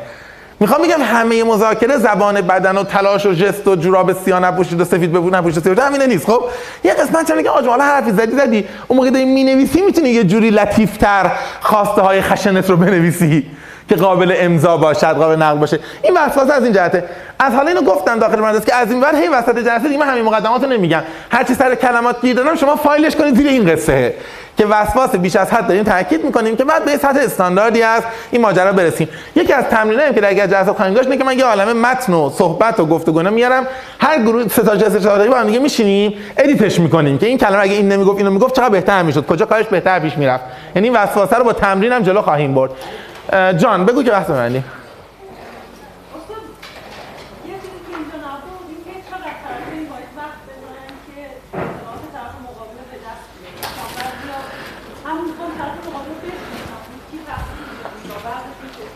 آه. ببین بذارین راجبش جلوتر زن حرف بزنیم چون جلوتر حرف می‌زنیم بحث خیلی مهمی الان هرچی بگم سنبلش کردم. واقعیتش اینه که به استایل روبرویی بستگی داره. اگه مذاکره کننده روی سرسخت باشه ممکنه وقت درصد زیاد از وقت جلسه به همین کار بگذره. چی؟ نه الان می‌خوام شروع نکنم که بعدا نگم گفتم. چون وقتی دو جمله میگن آقا گفتم دیگه خب؟ الان می‌خوام بگم نگفتم که تو بتونی یقه منو کامل بگیری. آها تو تو planning داری میگی؟ data رو میگی یا رفتار شخصیت رو میگی؟ رفتار شخصیت اگه از من بشنوی به نظرم هیچی. خب؟ به خاطر اینکه تو data رو از آدمایی می‌گیری که متخصص نیستن. بیشتر از اینکه کمک بهت بکنه پیش قضاوت بهت میده. طرف مثلا نشسته روانشناسی فروید و یونگ و نمی‌دونم آدلر آلپورت رو بخوره که میگی چه جوری آدم آدم سگیه خب؟ تو خب هیچ هم بیشتر از این بلد نیست از شخصیت شناسی. بعد تو با فرضی که با سگ مذاکره می‌کنی اصلا با ادبیات دیگه وارد جلسه به نظرم feedback گرفتن از دیگران خطرناکه. حالا این شوخی extreme میگم. که خودشیفته است. اصلا نمی‌دونه این لغت. اصلا تو DSM 8 criteria داره خب؟